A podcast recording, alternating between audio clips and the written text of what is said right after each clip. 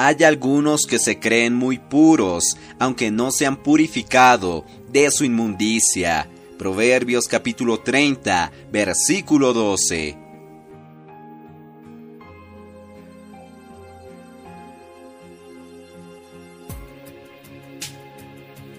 Oh Señor Jesús, Amados hermanos, amadas hermanas, queridos amigos, gracias al Señor, estamos en el día 19 de diciembre y en este día, en el libro Días más Sabios, veremos que es necesario confesar nuestros pecados. Oh Señor Jesús.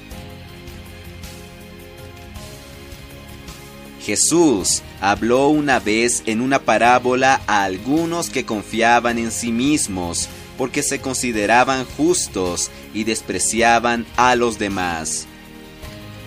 Un fariseo, puesto en pie, oraba para sí mismo, yo no soy como los demás hombres, ladrones, injustos y adúlteros, ni como este publicano. Ayuno dos veces por semana y doy el diezmo de todo lo que gano. El publicano de lejos no osaba ni levantar los ojos al cielo, mas se golpeó el pecho diciendo, Oh Dios, sé propicio a mi pecador. Jesús dijo que el publicano bajó a su casa justificado y no el fariseo, porque todo el que se enaltece será humillado, pero el que se humilla será enaltecido. Esto lo vemos en Lucas capítulo 18, versículos 9 al 14. Amados hermanos, el que cree ser puro en su propia opinión es como el que encubre sus transgresiones, nunca prosperará, pero el que los confiesa y los deja obtendrá misericordia. Esto lo vemos en el capítulo 28, versículo 13 del libro de Proverbios. Amados amigos, si confesamos nuestros pecados, Dios, nuestro Señor, es fiel y justo para perdonar todos nuestros pecados y limpiarnos de toda maldad.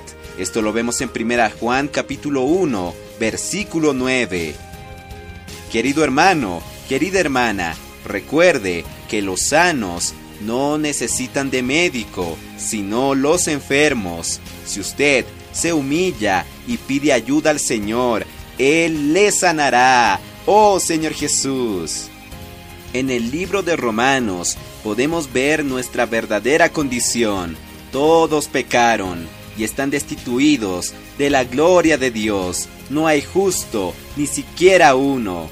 Muchos de nosotros podríamos decir que no cometemos errores y tal vez no pecamos, mas queridos hermanos, todos nosotros somos pecadores y no porque pecamos, sino porque esa naturaleza pecaminosa y caída está inyectada en cada uno de nosotros.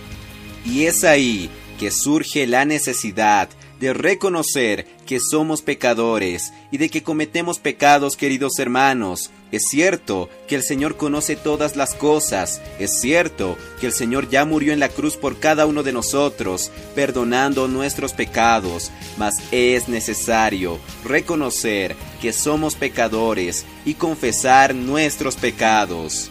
Tenemos a aquel que es fiel y justo para perdonar nuestros pecados y limpiarnos de toda maldad.